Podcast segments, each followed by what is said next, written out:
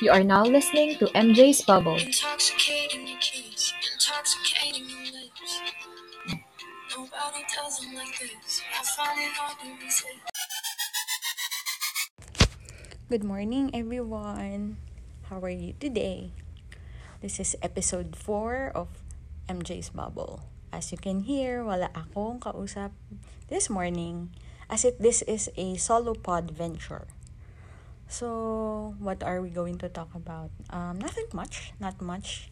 This is just for me to break the week, uh, taking a midweek break. So, how's my week ba? Ba't, bakit ba kailangan ko ng midweek break? Ayun. So, last Monday, um, I was feeling blue. Medyo, parang malungkot yata ako. Parang ganon. But, not to the point naman na depressed. Ayun. And it's quite unusual because supposedly Monday, medyo giddy ako.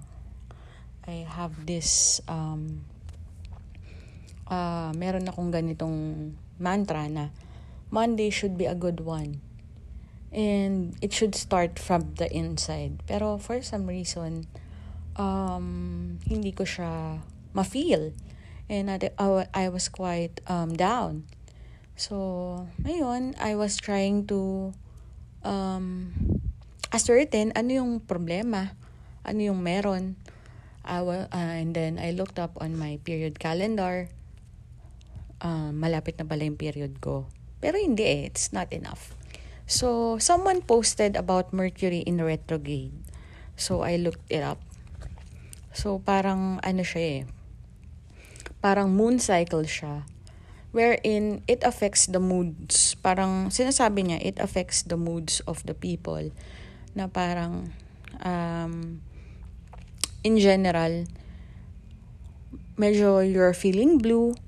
And then you're feeling a bit emotional na to the point na kunwari meron kang namimiss na ex pero akong namimiss ko yung ex kong katawan nung bago ako nagkaroon ng nawala ng self-discipline mag-diet which is ngayon nahihirapan ako ayun I have to admit that pero I'm trying I'm trying I'm trying ang sinasabi nila um, pag nasa Mercury in retrograde daw retrograde daw um, dapat wag ka magko-commit hindi daw siya magandang start ng relationship hindi daw siya magandang start ng any other contracts for some reason. Kasi you're at on your emotional side.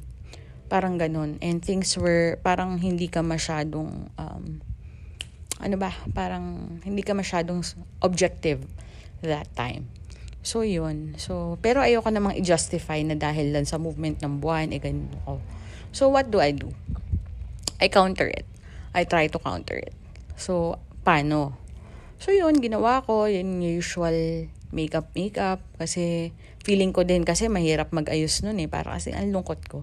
So ginawa ko, um, I picked myself up na by doing makeup, ayun na naman, nagkilay-kilay na naman ako, yung skincare, yan, syempre, lagi naman tayo may skincare. Tapos yun, nag eyeliner, eyeliner wig na naman tayo, ganyan. Parang fierce. So yun, um, syempre yung pananamit, kailangan hindi, ano, kailangan sharp pa din. So, yun. Tapos, nag-workout, workout. Hula hoop. Kahit medyo tinatamad. Also, it affects also your, um, kunwari tinatamad ka na mag-workout, isang result din daw siya ng Mercury in retrograde. So, yun guys. So, basically, ganon. So, ano ba ba? Um, ano pa nangyayari to nung week na to? So, medyo high ako on computations and whatsoever. Um, kasi it's the midweek. So, kasi um, sales yung aking function. Actually, it's sales support.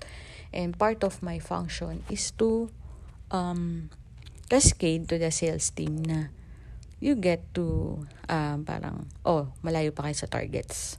So, yun. So, ayun, medyo compute-compute para lang to remind them na, oh, medyo easy yata yung ano, parang medyo lax ka yata ngayon, ganyan, ganyan. so, ano pa ba? Ayun, kasi last June 12, inopen yung Ortigas BGC link. So, yan yung parang way back 2018, 2019, I was, um, ina-anticipate ko yan, parang inaabangan ko yan. Kasi, paano nila makakat yung travel time ko. I work in BGC kasi. And then I go home in Quezon City. So ano magiging impact nun sa travel time ko? So I cannot know it until I try it. So last Tuesday, for some reason, dumaan kami sa ano, instead of the usual, um, papasok kami ng BGC, kasi I work in McKinley, papasok kami ng BGC, pupunta kami ng Kalayaan, papasok kami ng Guadalupe, lalabas kami ng EDSA, pupunta kami ng Mandaluyong, and then lulusot ng San Juan, then QC. Or, papasok kami ng, eh, mandadaan kami ng BGC, punta kami ng JP Rizal, para punta kami dun sa side ng Makati na yon Mandaluyong San Juan QC.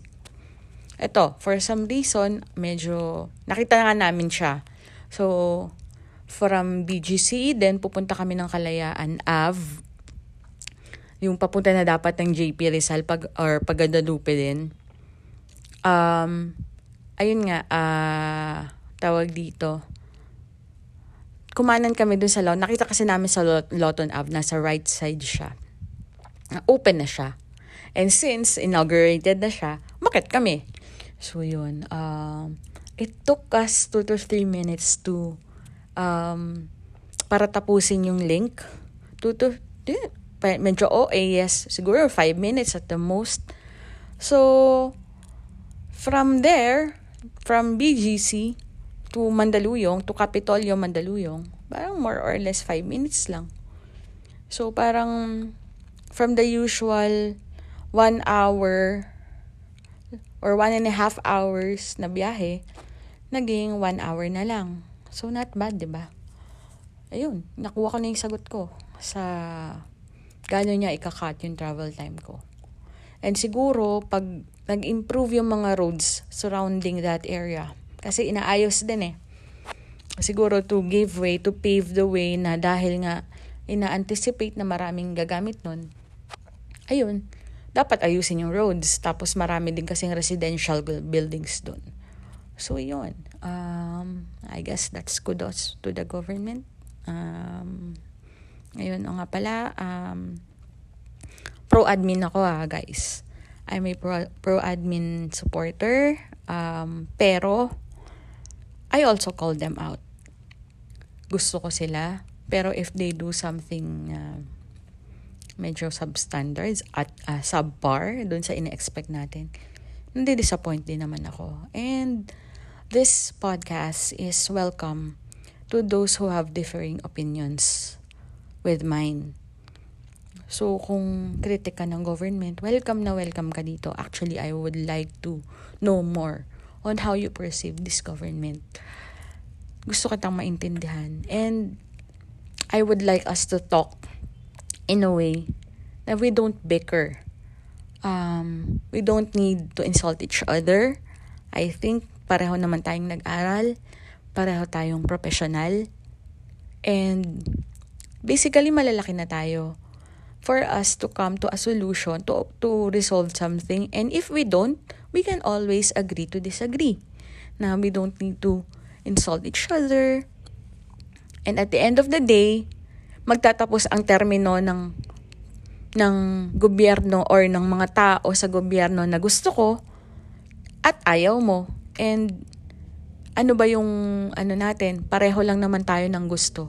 We want a better Philippines. So, ayun lang naman. Sa akin, welcome na welcome kayo dito sa podcast ko. Kung gusto nyo mag-usap tayo about that, we can always get, ano, we can always talk. And I, I do believe na we can talk in an avenue na hindi tayo nag-aaway, hindi tayo nag iinsultuhan So, yun. Ang daldal ko, no? Ayun. Um, would you believe um, introvert ako? Yun, hindi talaga ako mahilig. Actually, ayoko ng maraming tao. Ever since bata ako for some reason lang talaga, pakadaldal ko, hindi ko ba alam. Gayon, parang, so, ayan. Tapos, nahasa yung pagiging madaldal ko, um, dahil yung mga trabaho ko is frontline servicing. Hindi man face-to-face, pero it, ewan ko ba, puro about people eh. Yun yung mga naging exposure ko. It's customer service. For the longest time, it's customer service. And then, eto na nga, sales. So, it's, be, ano pa, parang medyo mas demanding pa kasi you get to, parang you have to learn about stuff. Kasi with customer service, yes, you get to, ano, pero more on at answering questions, you resolve problems, you explain operational procedures.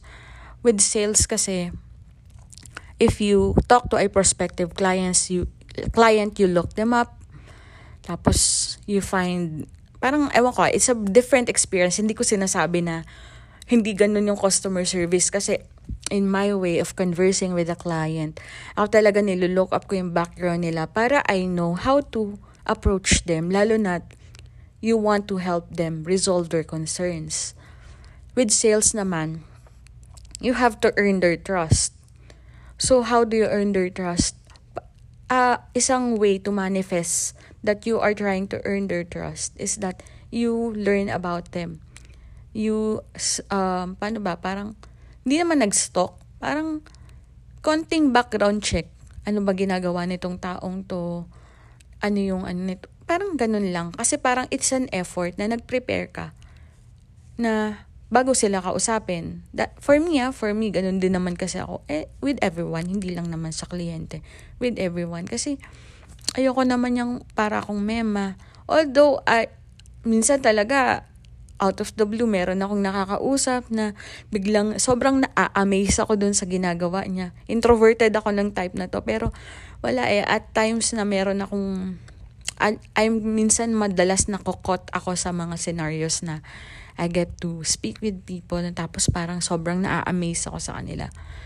Ayun, wala lang, parang wala eh, daldal talaga eh, sorry ah. Hindi talaga nagmamatch, parang ang layo eh, no? introvert pero madaldal. Pero oh, wala, that's how I am. So yun, and for some reason, it worked to my advantage. It led to having a podcast. Ayun nga pala, so yan basic back, back, backgrounder bakit ako nagka-podcast. And also, I am um, parang bago akong fan ng, pod, ng podcasts. So, nangyari to way back September last year. Bawal kasi magdaldalan sa ano yun, no? nag-back to office na kami. Nag-back to office kami. We, parang bawal kayo magdaldalan kasi nga, yung mga, di ba? Tsaka, tsaka ang hassle, di ba? Parang, nakamask ka, tapos away one meter apart ka doon sa katabi mo, tapos paano ka makikipagdaldalan doon. So, a friend of mine, sabi niya, uy, may napakinggan akong podcast about ganito, ganyan, ganyan. So, from there, ako nakikinig na. Then, na-realize niya, nauungusan ko na siya kasi parang yung pinapakinig niya sa aking podcast, mas madami na akong na anong episodes. And then, nakakapaglipat-lipat na ako ng mga podcast from one podcast to another. Pag medyo nasusuya ako dun sa isang podcast, mag-iba naman. Or kaya pag caught up na ako sa episodes ng ganitong podcast, iba naman. Tapos pag gusto ko naman ng ibang flavor, iba naman. So nakahanap ako dyan ng mga true crime na ano. Tapos medyo din mga relationship advices. Meron naman yung parang kwentuhan lang. And then, one of the podcasts na nag-inspire sa akin, yun nga kasi parang tutuwa ako, parang ganito lang eh, oh, parang nagkukwento lang ako, is Machong Chismisan parang tuwa ako sa kanila, yung meron silang mga day job, tapos na, for the longest time kasi sila daw yung longest comedy podcast in the Philippines. So parang grabe yung dedication no na ako nga eh nagsisimulang podcaster pa lang nakikita ko kung that you have to make time for it, you have to effort. Tapos wala naman akong gamit, hindi rin ako marunong mag-edit. I have to learn that dahil gusto kong mag-podcast. Tapos yun talagang you find your resource persons and then syempre dapat hindi ka lang dadaldal sa ere. Dapat may sense din. Hindi naman sa nasabi kong walang sense at di ko sinasabi na. Yung parang at the end of the episode, dapat kahit papano meron ka namang substance. Which is, kala nila, sinasabi nila, nagloloko lang sila. I found it with them na parang hang harot-harot nung approach pero, mapupulot ka eh. So, yun yung nag-inspire sa akin. Na, hindi ako yung tipong, you would, ano na, seryoso. Mukha lang ako suplada, pero never akong seryoso. Ako ay mas maharot on the maharot side. Mukha lang talaga akong suplada. Pero gusto ko, at the end of the day, may mapulot naman. Ayun. So, kaya kailangan ko ng resource person eh. Kasi sa kanila kayo mapupulot, sa akin wala. ayun. So, ayun. Uh, and then, ayun nga, may nag-introduce sa akin ng idea na tara mag-podcast tayo for some reason. Mm, yun. Eto na ako. ayun. So, ayun. Ah, masyado na itong mahaba. Tama ba? Ayun. So, I hope you enjoy the solo pod venture. And I do hope that you get to listen to more of my future episodes. I have um, amazing guests um, um, na naka-queue. I hope you get to listen to them all. And ikaw, if you want to talk about your job, your experiences, and everything, please feel free to hit me up.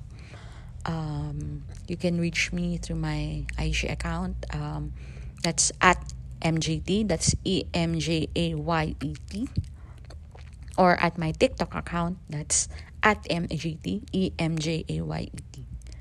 So, ayun, um, saya, 'di ba? Um, sige, next time ulit. Uh, this has been me. And I hope that you uh, we get to bond more. And bye for now. Bye!